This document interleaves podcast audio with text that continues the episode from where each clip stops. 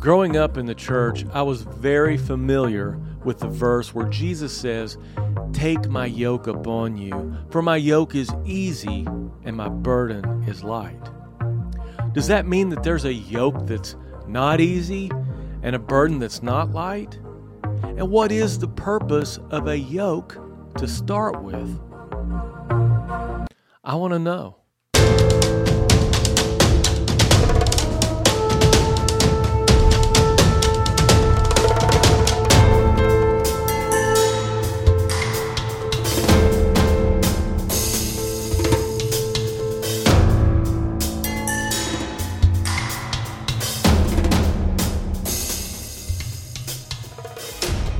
We want to welcome each and every one of you to this episode of the Doctrine of Christ.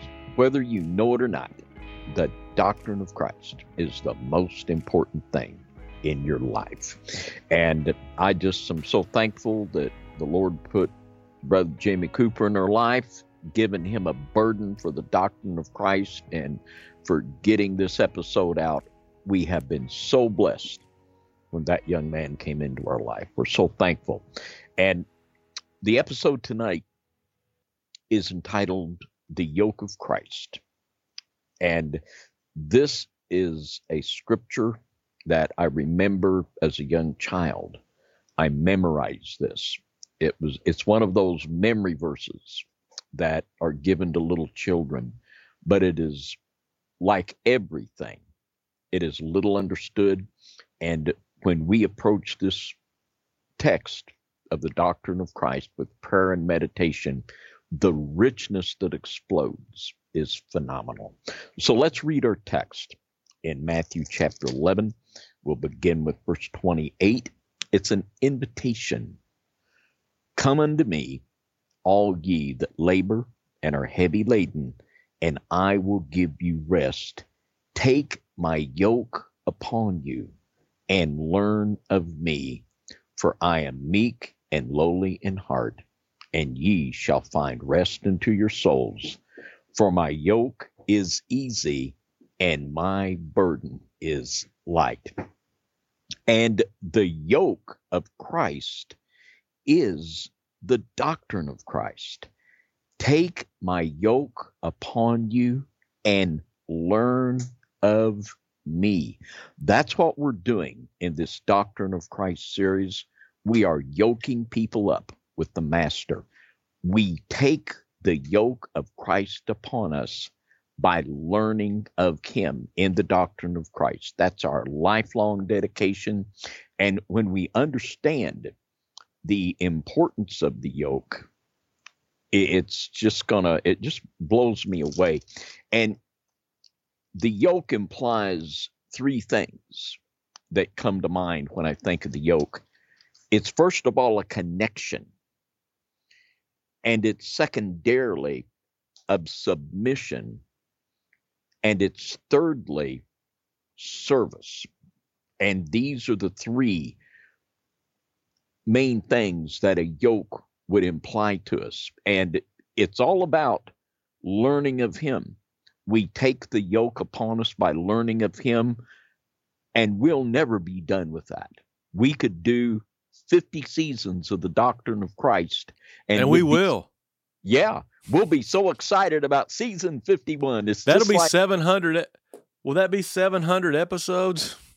It'll be a bunch. Something like know, that. 50 times. oh, I'm way off.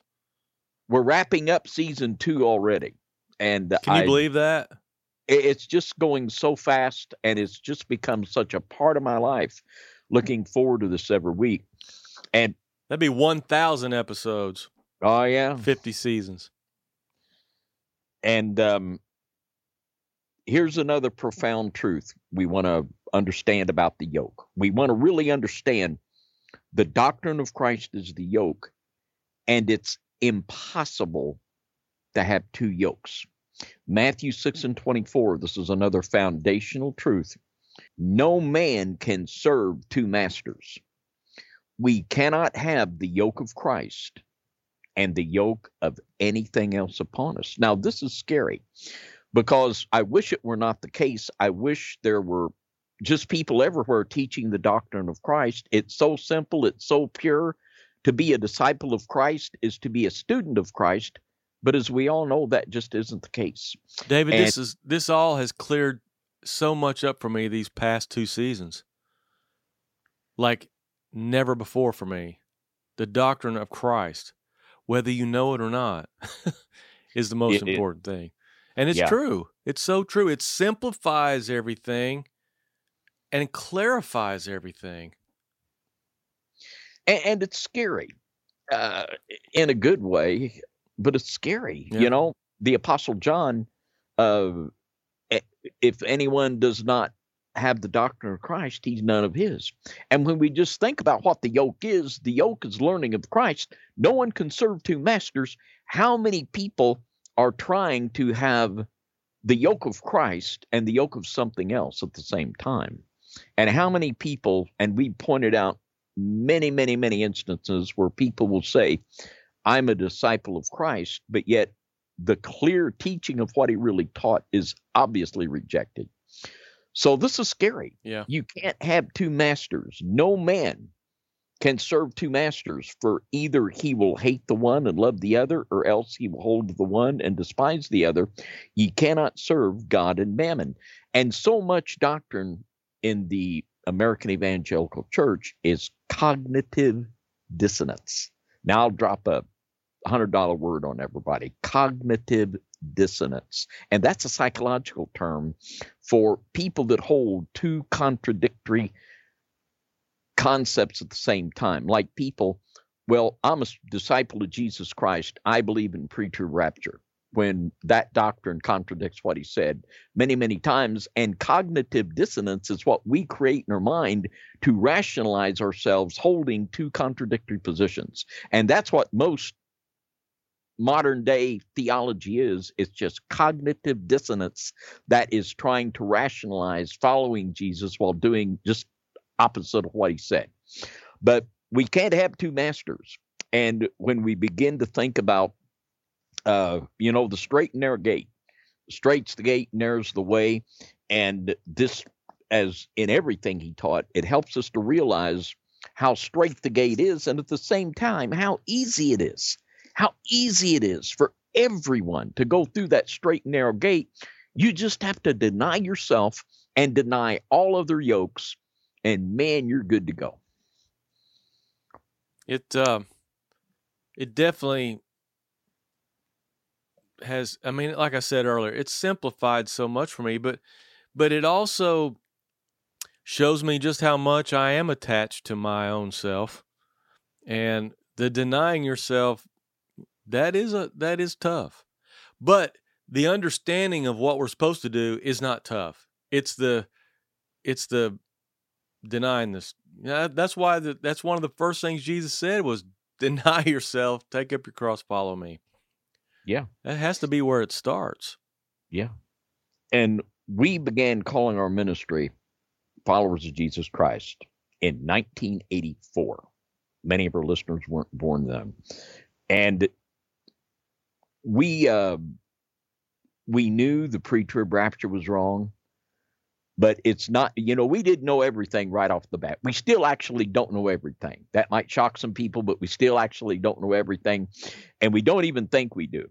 But it's like been kind of like peeling an onion. Well here is this contradiction. Well oh here's another one and oh here's another one.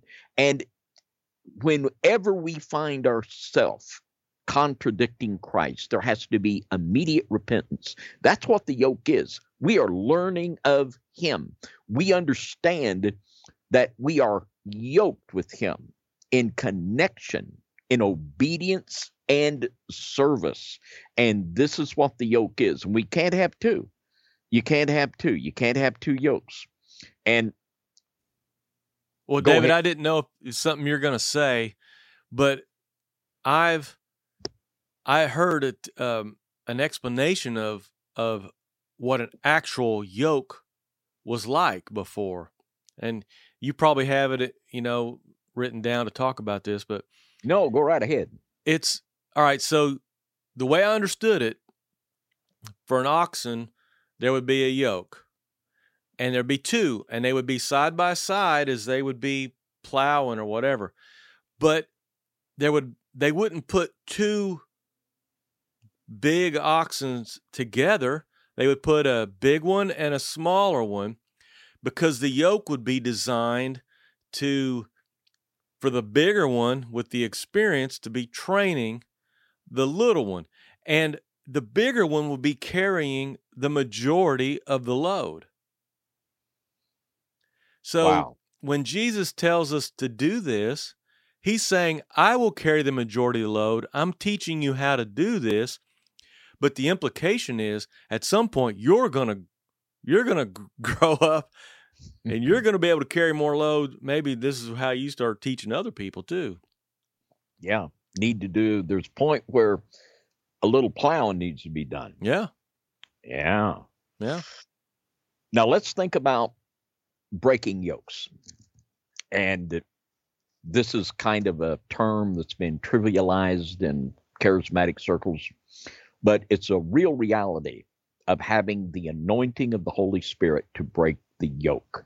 And this is such a supremely important concept. Now, in Isaiah chapter 10 and verse 27, and it shall come to pass in that day that his burden shall be taken away from off thy shoulder, and his yoke from off thy neck, and the yoke shall be destroyed because of the anointing.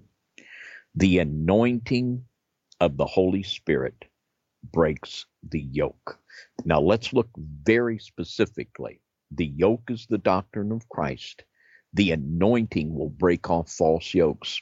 Now let's look at the scripture, and we've looked at this a lot, and this just confirms through layers and layers of understanding the the supernatural truth we're telling people.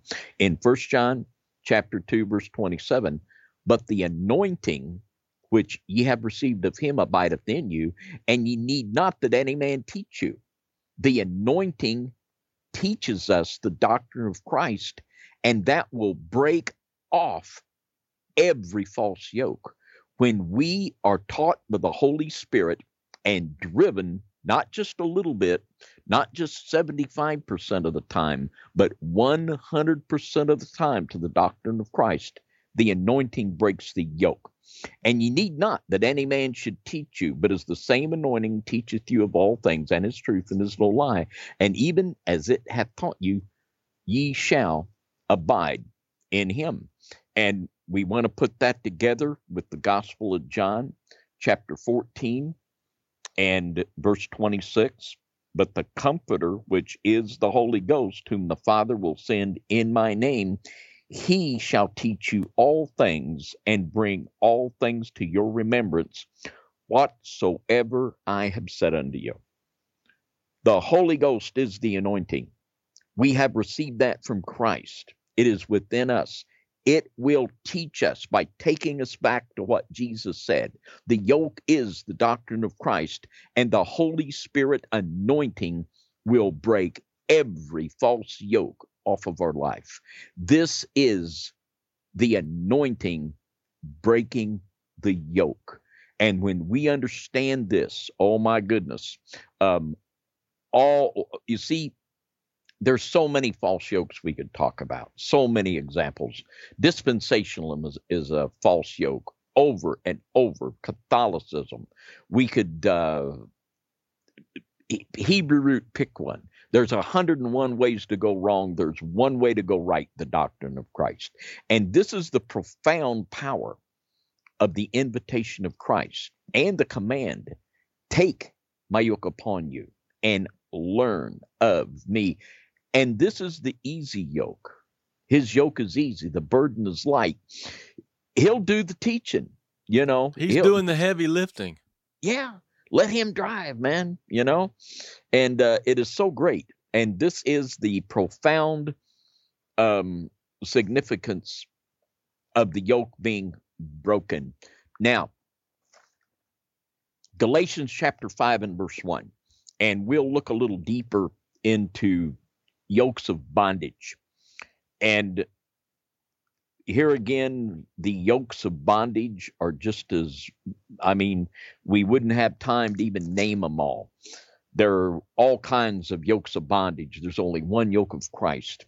And here's the command from Scripture from the Apostle Paul Stand fast, therefore, in the liberty wherewith Christ hath made us free, and be not entangled again with the yoke of bondage. The yoke of Christ is light. Every other yoke is a yoke of bondage. It will not set you free in the spirit in any way. And we are commanded, you see, this comes into such clear focus in studying the yoke. You, you can't have two of them. You know, don't all of us, before we were born again, we were yoked up with something, you know, yeah. uh, like Bob Dylan said, you got to serve somebody, you know, everybody serves somebody. And don't be entangled again with those yokes that you came out of, and don't have anyone else be putting another yoke on you.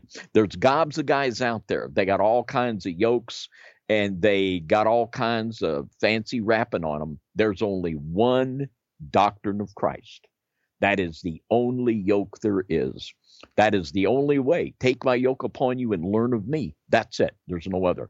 And the danger of trying to serve two masters, Jesus said you can't do it.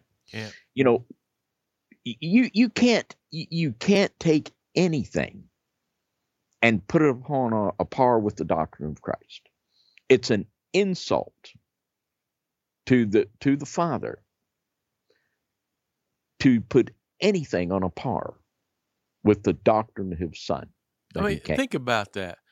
God takes it upon himself to come to earth in the flesh, God in the flesh, and he spends however many years. Some say it's three, some say it's one, some say it's two, some say it's longer. I don't, I don't, I mean, to me, I don't know. But however long he taught, which I believe it was three years, but all of that was for for nothing. I mean, think about that. How silly yeah. that is. Yeah. God takes the time to come down in flesh to save mankind, and I'm going to give you some good teaching while I'm here. But after I'm gone, you know, nah, don't worry about nothing I taught. That was just for then, for that, for that group of people, whatever. That makes no sense to me.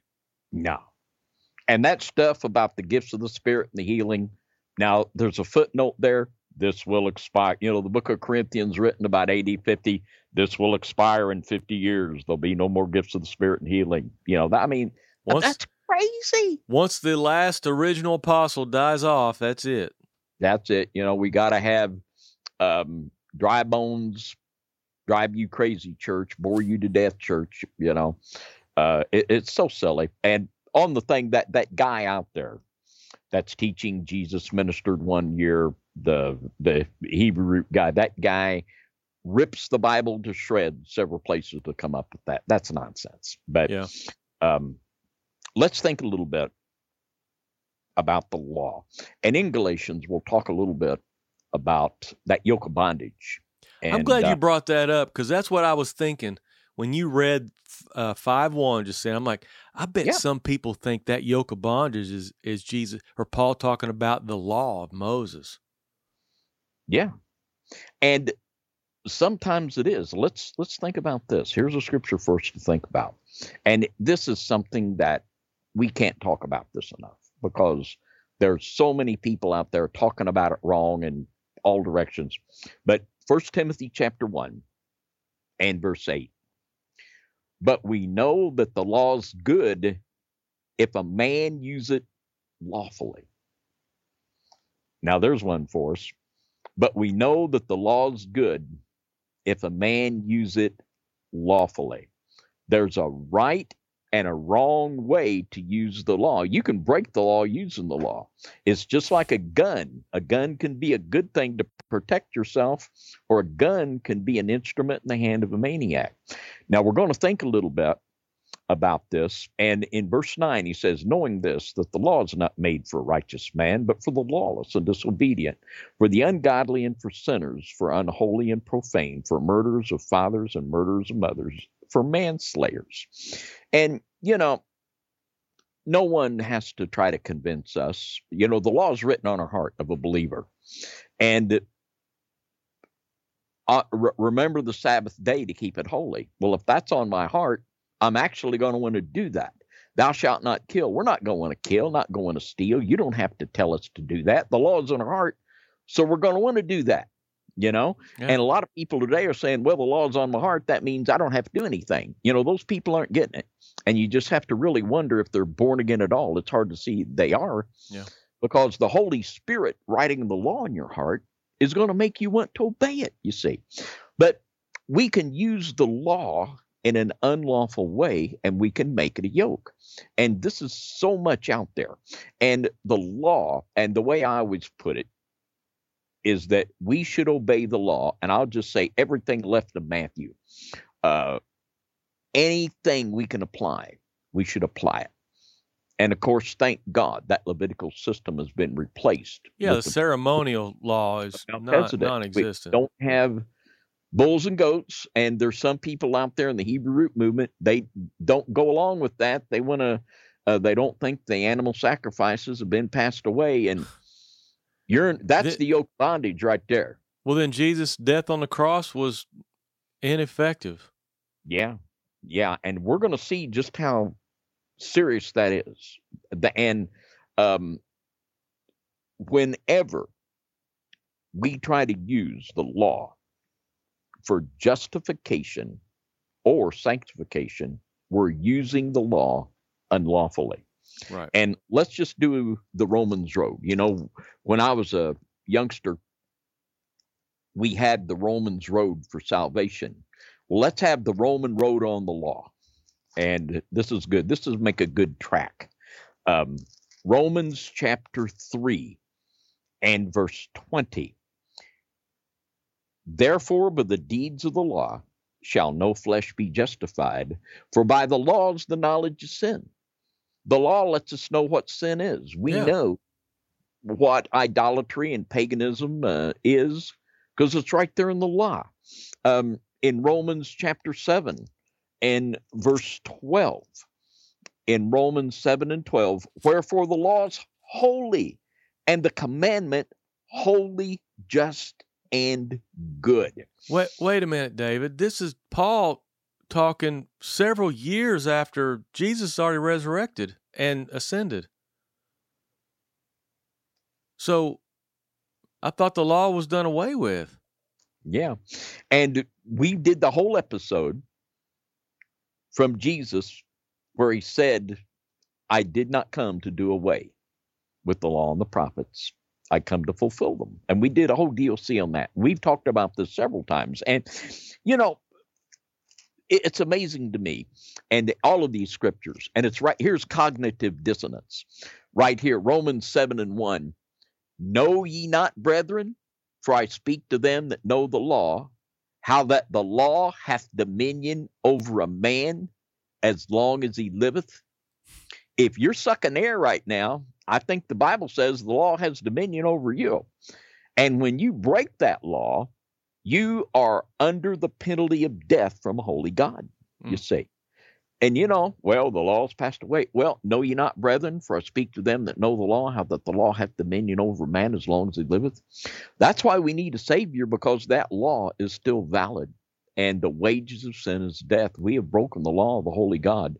That's why, and you see, if we don't preach the law, there will be no conviction of sin.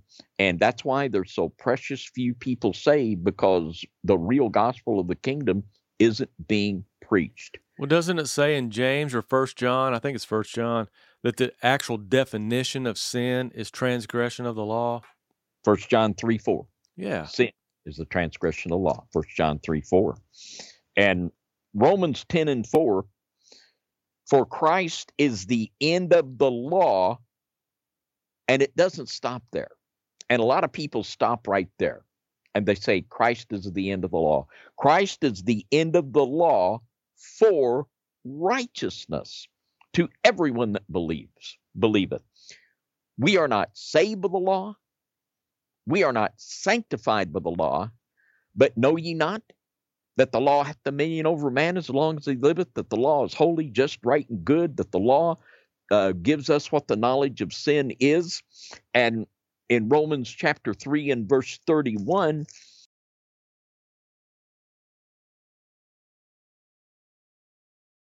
and we have, and here's another good one, my goodness. Uh, Romans 1 and 4, and declared to be the Son of God with power according to the Spirit of holiness by the resurrection from the dead, by whom we have received grace and apostleship for the obedience to the faith. We have received grace for obedience, you see. And now we obey the law by faith and the power of the Holy Spirit. My goodness, you see. Well, David, I I I, I was looking up the uh, in the interlinear here back. I'm still three verses behind you. You were you're rolling on us, but okay, that's well, good. No, it's great. Kind of back and elaborate because these gr- are, you know, these are so important and they're so clear. Yeah, no, but I was looking up in Romans 10 4, where it says Christ is the end of the law.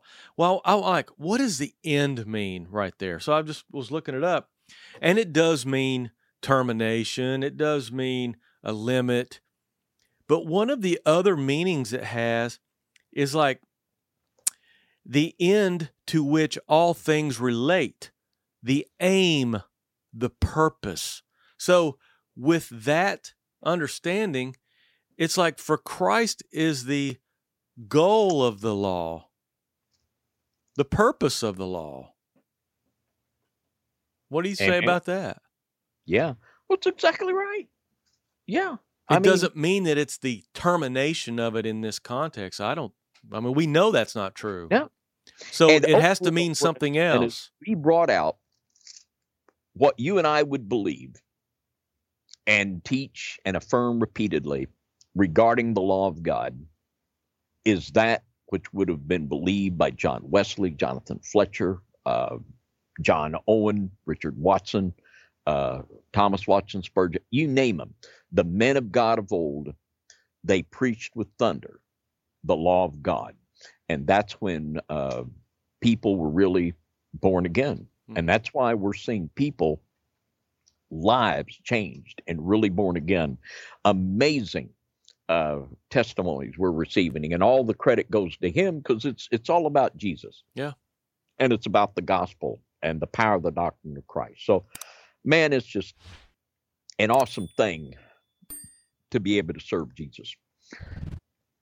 What we're going to do, we're going to begin with the teaching of Paul.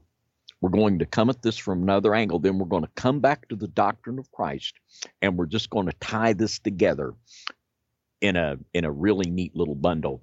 And so many people are dispensationalist friends. They want to make a lot of hay about Paul teaching something different than Christ. And this is just so not true. Now, we're going to begin with the phrase that is seldom used correctly under the law. And we're going to begin in Galatians chapter 4 and verse 21. And Paul's getting a little feisty here and he's getting in their grill just a little bit. Wasn't he talking to Druids or something like that? Yeah. Well, who are the Galatians? well, the Galatians were the Gallic people. Yeah. Who became the Druids when they went to the British Isles. So wow. yeah, they absolutely were.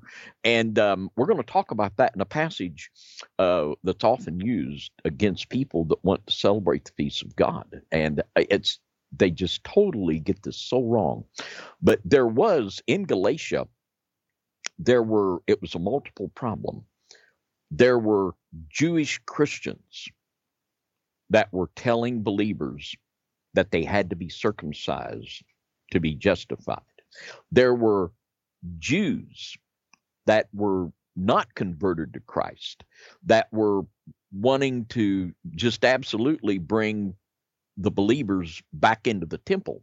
And this is a little the problem here. And there were also mystery cults of the mystery religions that would become what we would call Kabbalah or Gnosticism.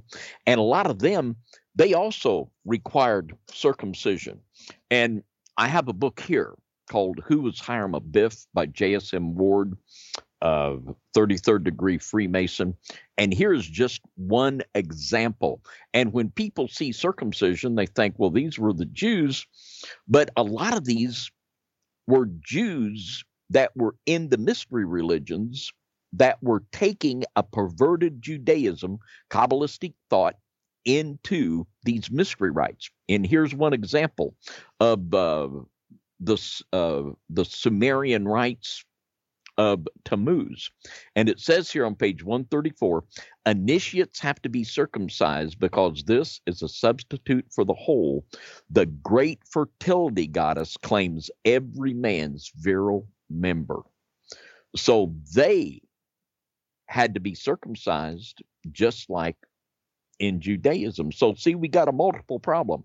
And when you look at it too narrowly, you don't get it. You see, because these Galatians were not Jews, and that'll that'll come out um, very soon. Now, here and of course, there were Jews there too. And now he's talking to the Jews here. He's going to get in their grill a little bit. Galatians 4:21. Tell me, ye that desire to be under the law, do ye not hear the law?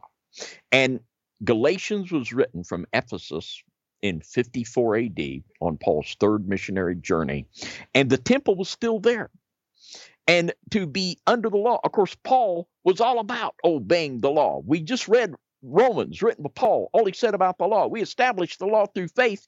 But you see, to be under the law meant you go into the temple and you do the sacrifices and you get underneath that Levitical priesthood. That's what's gone because Christ is the Lamb of God that took away the sin of the world. That's why this was so wrong. To be under the law meant to go back under that Levitical system. Now let's just read on just a little bit. And when we just realize the temple was still there, you know, 54 AD, it wasn't until 70 AD when that temple was going to come down. Yeah. He was dealing with them going back under that Levitical system. And in uh, verse 22, he says, For it is written that Abraham had two sons, the one by a bondmaid, the other by a free woman. But he who was of the bondwoman was born after the flesh, but he of the free woman was by promise. Which things are an allegory? For these are the two covenants, the one from Mount Sinai, which gendereth to bondage. There's our word. It's bondage, it's a yoke. When you let people get you into this idea that there's any salvation or sanctification in that Levitical priesthood, this is serious. It's bondage. And we're going to see as we go deeper that you're flirting with eternal damnation w- w- when you go there. You really are. It's um, it, it's 10 to a Richter scale serious.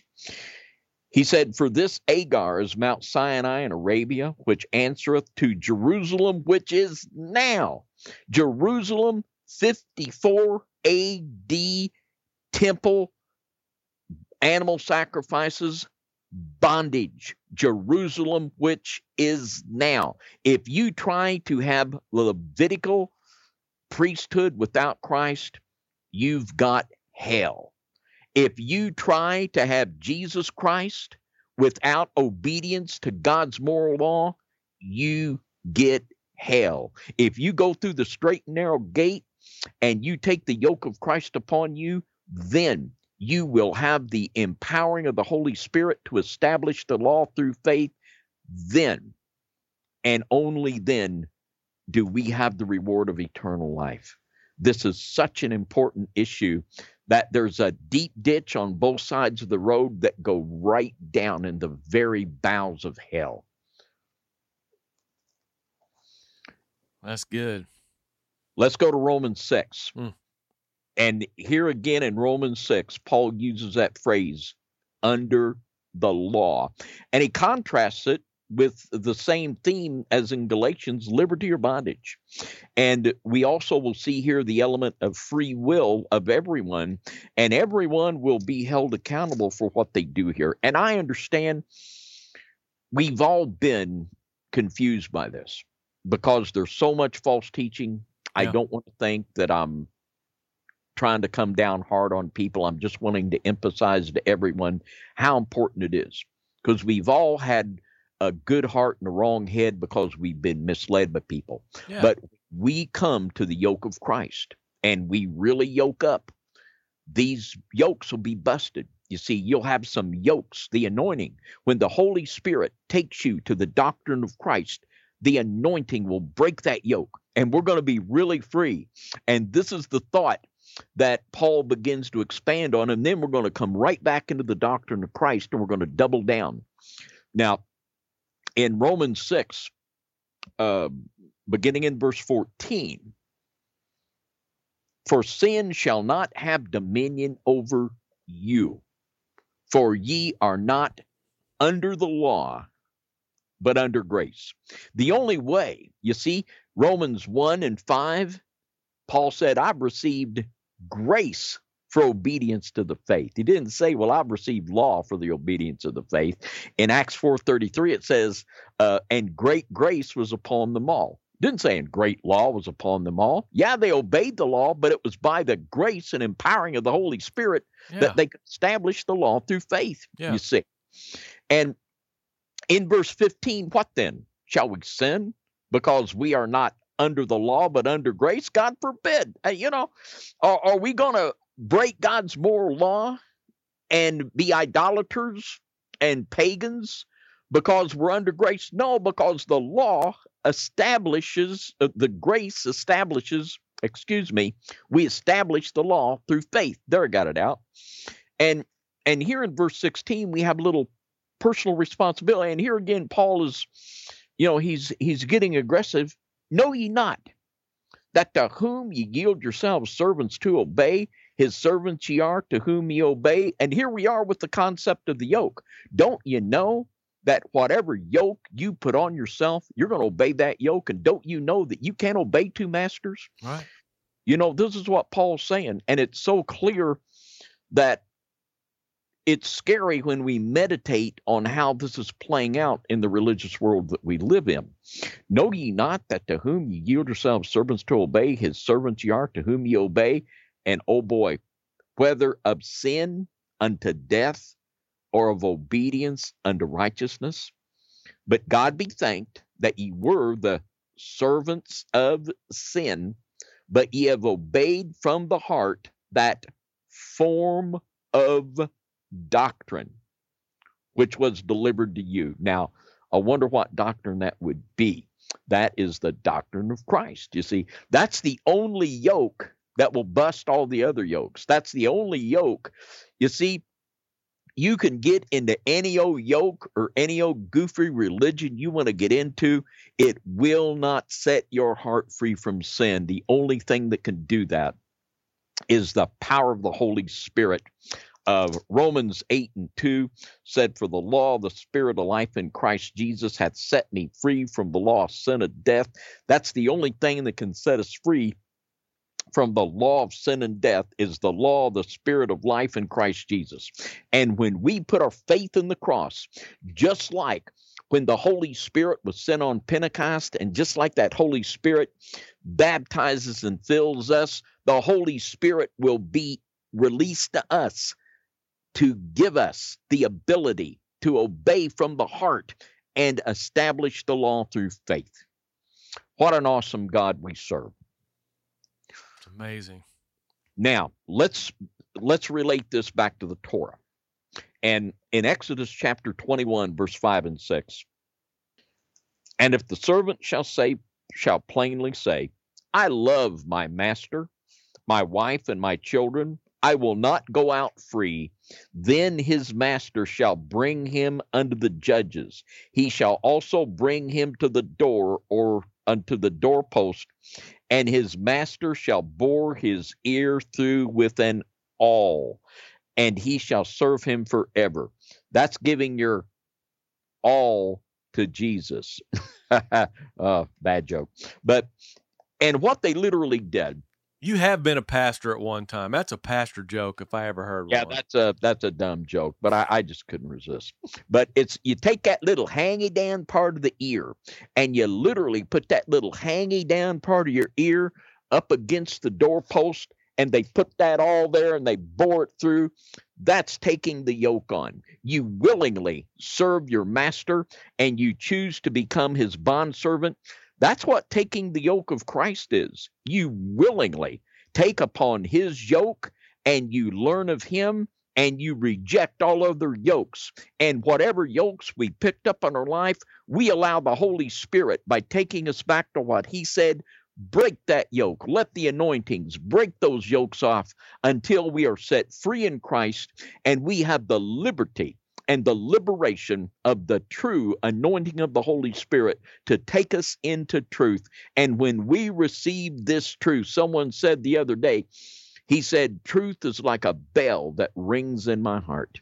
When I hear it, I know it. And this truth will ring in your heart. It will set you free because you'll know dead religion can't do anything for you, but the power of the Holy Spirit can set you free, and you'll understand just exactly what we're talking about. Now let's go to the doctrine of Christ and let's just tie it back into another section of the doctrine of Christ in a, in just another whole layer. You're pretty excited tonight. I am. I like it. This is good, man. It's the I mean to feel the freedom of Christ. Yeah. It's, it's real. It's real. I mean, it's real. And there's nothing, it's something dead religion can't do for you. Jesus is real. And my goodness, I love him. He'll never, he'll never disappoint you. Now, let's go to John 8. And here we see that we'll understand in Romans 6, Paul was just teaching the doctrine of Christ, which is what he did. He said in First Timothy, uh, if any man consent not to the wholesome words of our Lord Jesus Christ, he's proud, doesn't know anything. Um, John chapter 8, let's begin in verse 31.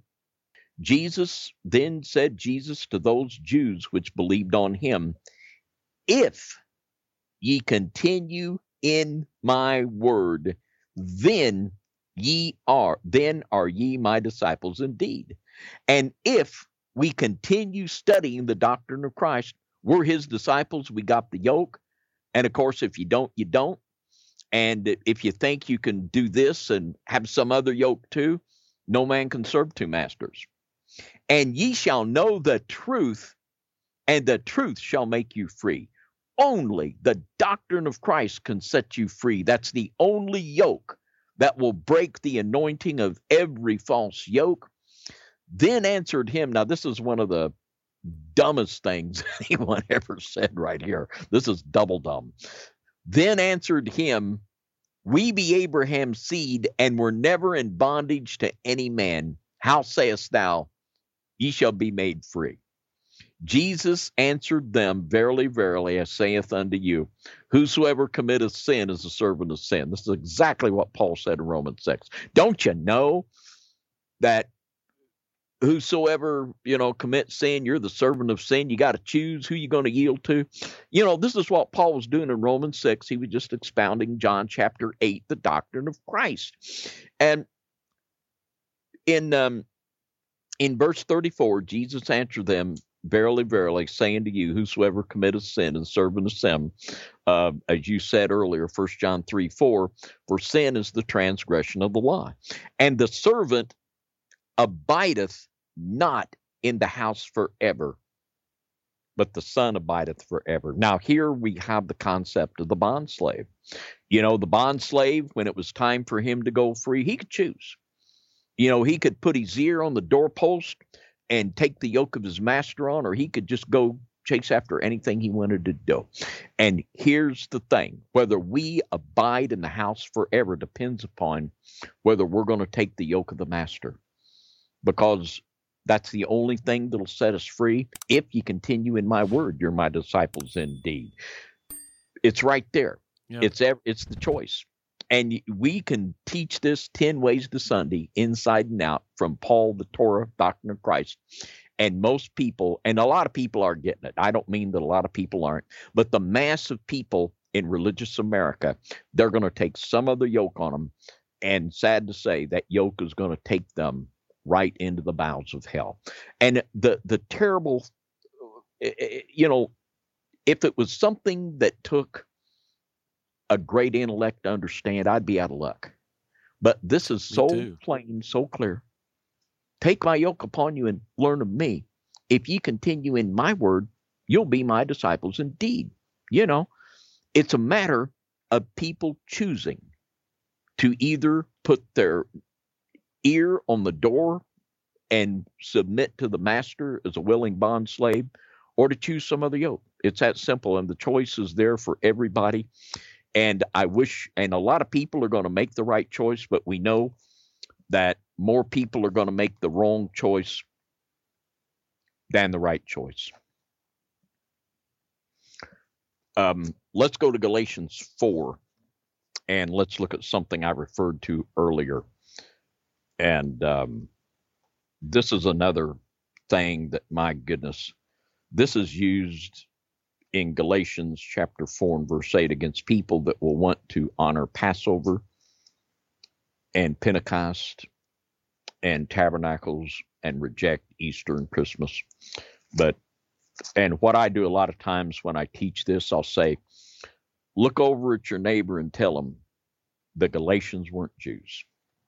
And if that high and lofty truth can penetrate our minds, we'll get this one real quick.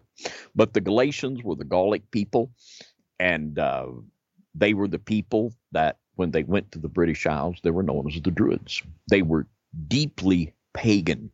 And uh, if we would talk about a people that uh, they were known as the tallest people in the world. See, I uh, thought the Druids were like tiny.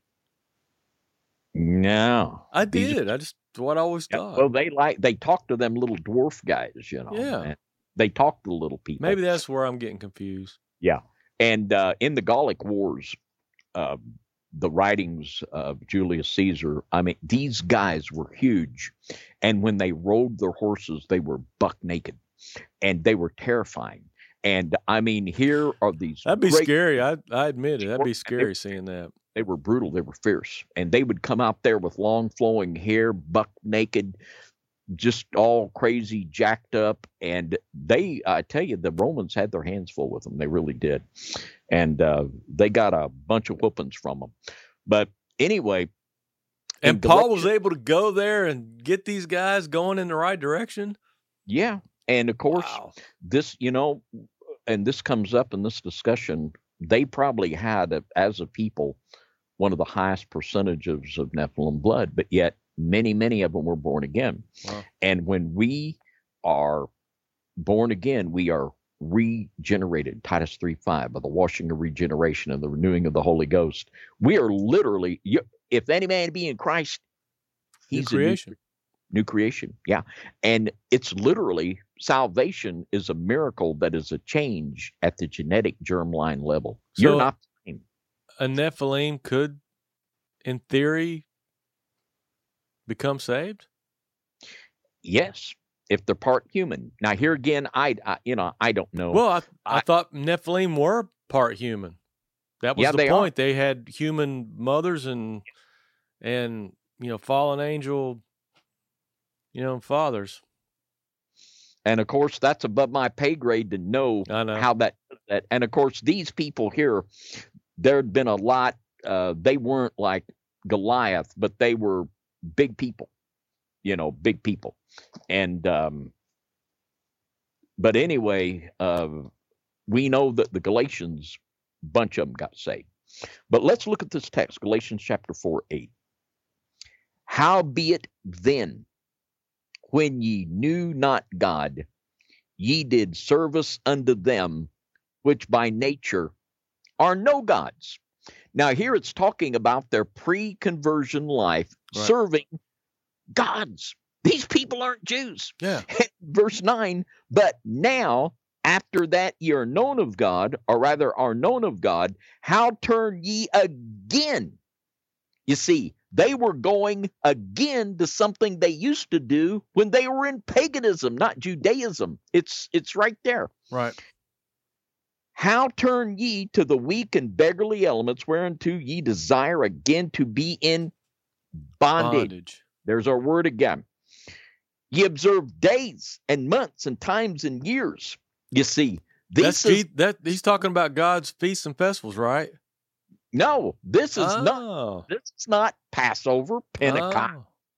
This is Easter, Christmas, and all that other pagan garbage. You know, and the Druids were huge on that. I Yeah. mean, you know, it's it, how can people get it so wrong? You know, Uh, it's right there. And how serious is it? Verse 11 I am afraid of you, lest I have bestowed upon you labor in vain. Paul was so upset with this that in many places he spoke to them uh, in language that would imply damnation of hell in Galatians 5 and 4. For Christ is become of no effect unto you. Whosoever of you are justified by the law, ye are fallen from grace. Christ is become of no effect. If you take on that yoke of law for justification, Christ is of no effect unto you. Why? Because no man can serve two masters. What a sad thing. And this is exactly like in Mark chapter 7 when Jesus told the Pharisees, In vain do you worship me. That's what that word vain, in vain ye do worship me, teaching for doctrine the commandments of men. Something vain, it's worthless, it's of none effect. It's the same thing here Paul was saying. This is serious language. And in uh in the mixing of the yoke, right down in verse 9, he said, A little leaven leaveneth the whole lump. And when you think, well, I can uh take this new clever yoke on me and it's going to be great. Listen, when you start opening yourself up to these false yokes, they'll eat like a cancer in your spiritual life and it'll eat until it takes you down. You see that it happened to the wisest man besides Jesus in the Bible. King Solomon got all tangled up in a, all kinds of little leavens here and there, and it, it just messed him up. I mean, he started marrying wives from all these different things and then building their temples for them and then getting mixed up in all their religion and that leaven just even the wisest man on earth before Jesus. He ate the whole box of leaven and the box that came in. He rolled around in it. He just covered himself. He took a bath in it. I mean, yeah, oh that my guy. gosh. Oh man. Um, let's let's wrap this up. Let's get some final thoughts here, and let's bring John Owen in to help us a little bit here. Oh good. Um, Hebrews chapter six, verse nineteen, and you see, in the book of Hebrews, it speaks of the doctrine of Christ as an anchor. I love this. Hebrews chapter 6, verse 19, which hope we have as an anchor of the soul, both sure and steadfast, and which entereth into that within the veil. Oh my. You see, we got an anchor here, and our anchor enters into the veil in the third heaven. Okay, yeah, break that down a little bit. Okay. Um, back in chapter four, um, in the epistle of the book of Hebrews, I read It- that this morning. In verse 16, let us therefore come boldly under the throne of grace that we may obtain mercy and find grace to help in time of need. And we know, we've talked about it a lot. Uh, Ephesians 2 5, we're seated with Christ in heavenly places. Colossians 3 and 1, if ye been if ye then be risen with Christ, seek those things which are above. We can actually come into his presence. This isn't just ink on paper. This is a spiritual reality that will transform your life. And you see, that's where our anchor is. We have an anchor. no matter where we are on this earth, no matter what's going on, we have an anchor that'll go inside the veil.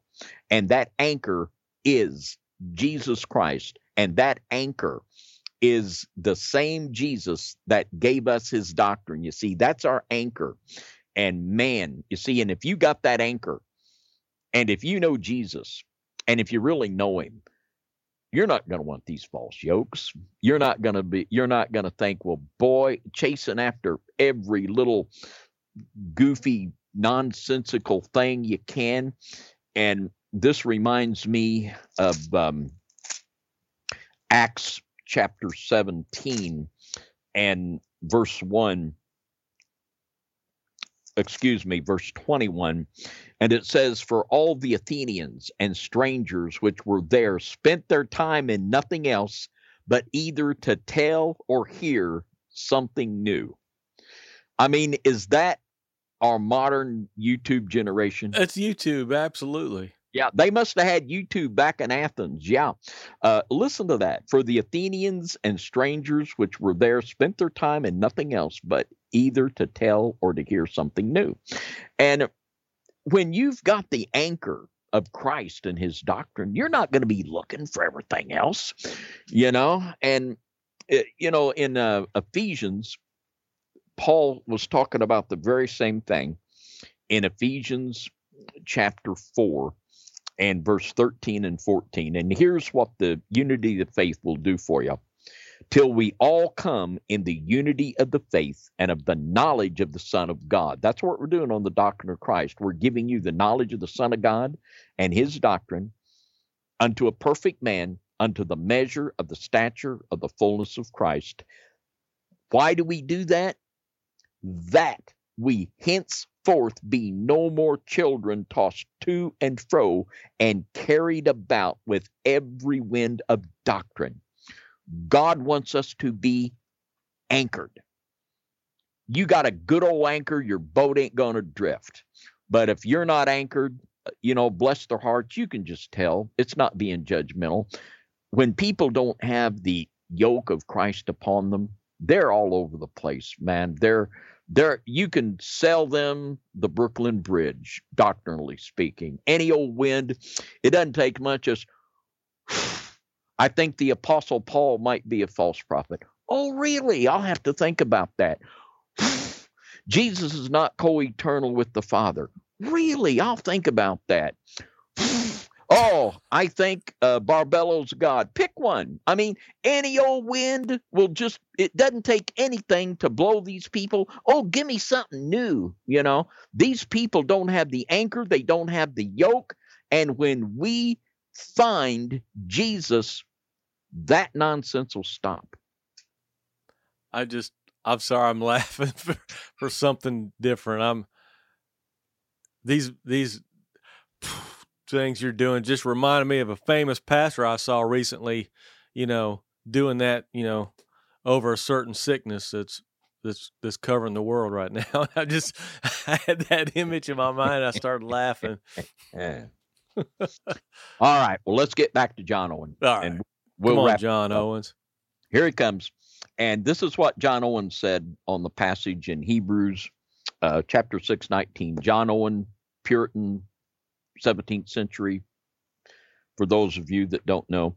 But he said, groundless presumptions are the deceitful engines whereby the souls of multitudes are ruined every day, of no more use than if the mariner should cast out a log or a burden of straw to stay their vessel in a storm. What a phrase. The deceitful engines whereby the souls of multitudes are ruined. And you see, he got it. You see, it's not just, well, I believe this, I believe that, we'll agree to disagree. You know, it, it's not about that. It's about agreeing to believe Jesus. That's what it's about. And that's the only anchor there is. And yeah. these others, they're just deceitful engines that are deceiving the multitudes. Within the veil, he continues, Therefore is within and above these visible heavens the place of God's glorious residence, the holy tabernacle not made with hands, where the Lord Christ continueth to minister for his church. That's our anchor. And when we find it, uh, we're not going to be chasing after every new thing that comes down the pike. And man, it's time to get anchored. Um, a couple quick parables of Christ in Matthew chapter 13 come to mind. And but you know, David, real quick. Go ahead, Jimmy. We're doing a new thing. We're going back to the doctrine of Christ. Yeah. That's a new thing these days, I think. It is. I mean, it really is. Jesus said, When the Son of Man cometh, will he find faith on the earth? Not a lot. Not a lot. Not a lot. And a lot of them, you know, they're trying to have the yoke of Christ and say they got it and put all other yokes on there too. And it's obvious that's what it is. Yeah. Um, in Matthew chapter 13, verse 44, this is what it's like when people really find the yoke. Uh, again, the kingdom of heaven is like unto treasure hidden in a field, the which when a man hath found, he hideth, and for joy thereof goeth and selleth all that he hath and buyeth that field. When we understand the yoke of Christ and how pure his word is, it's going to be that. And everything else, we're not going to be looking for everything else every new thing, we're going to be looking at that. And in the very next uh, verse, verse 45, again, the kingdom of heaven is like unto a merchant man seeking goodly pearls, who, when he hath found one pearl of great price, went and sold all that he had and bought it. Jesus is the pearl of great price. He's the treasure uh, in the field. It's all about Jesus and it's all about his yoke let's see if we can wrap up here. Uh, well, just a couple more things. One thing here, too. I want to read this. I could just go and go and go and go and go here. Um, Galatians chapter 2 and verse 4. And this is a uh, very stern, sober verse. And in Galatians 2 4, and that because of false brethren, unawares brought in, who came in privily to spy out our liberty, which we have in Christ Jesus, that they might bring us unto bondage. False brethren mm-hmm. wanting to bring people into bondage. We cannot preach two yokes. We can only preach one yoke. The only real brethren, the only, you know, just like Jesus said, John 8 31, if ye continue in my word, then you are my disciples indeed. These are false brethren. Man, that's a well, and you know what's you know what's scary too is how many of these false brethren even believe that they're false brethren. You know, because this has been perpetuated generation after generation for how long now? Yeah. You know, these guys believe that they're I believe that a lot of these guys believe they're saying and teaching the right things. Yeah. But they're false brethren and yeah. don't even realize it. And, you know, we've used the um, example before of Jehovah Witnesses. Yeah. Sincere. Absolutely. They're, dedicated. They're sincere. And young Mormon missionaries, uh, they're sincere. Don't yeah. think they're not sincere uh, they're sincere than 90% of the people on the church pew. Yeah. Uh, but they're sincerely wrong. And the only way we can discern truth from error is the doctrine of Christ. Yeah. And um, those are some very obvious examples of it.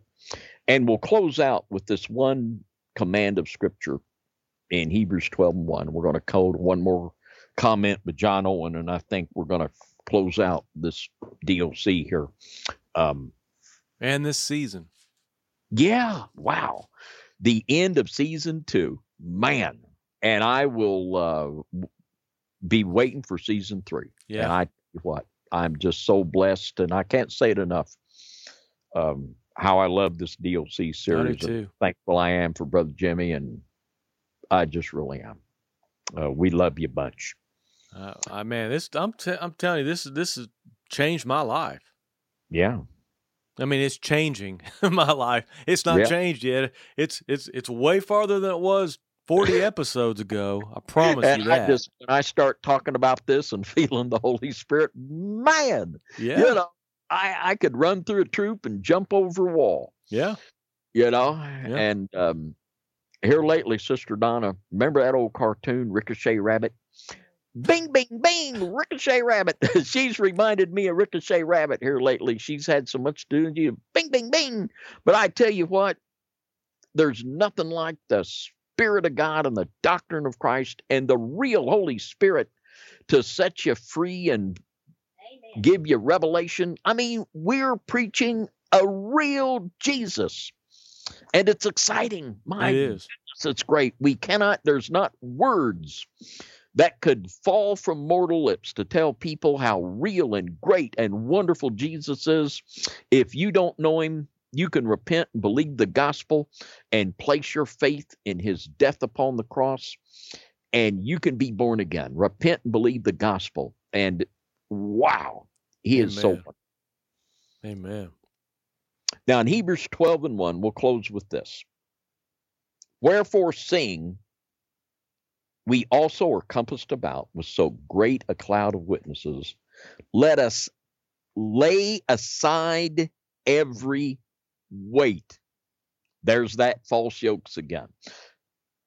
Let us lay aside every weight and the sin which doth so easily beset us and let us run with patience the race that is set before us. We're in a race, we're in a war, and we can't have any extra weights. That's what these false yokes are. They're weights. And man, we can't have them because those weights will keep us from having that yoke breaking anointing and freedom of the Holy Spirit that the Father wants to give each and every one of us. Um, we'll just close out with something John Owen said about that. Um, he says this. He says, More seems to be intended, but that we part with everything, what kind soever it be, which would hinder us in our race. And these things are called a weight, not from their own nature, for they are light as vanity but from the consequent of our setting our hearts and affections upon them.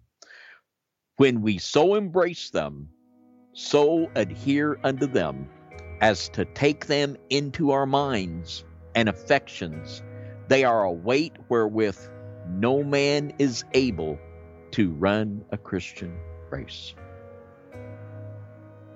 He understood that you cannot have two yokes you know, this is something I think very few people understand.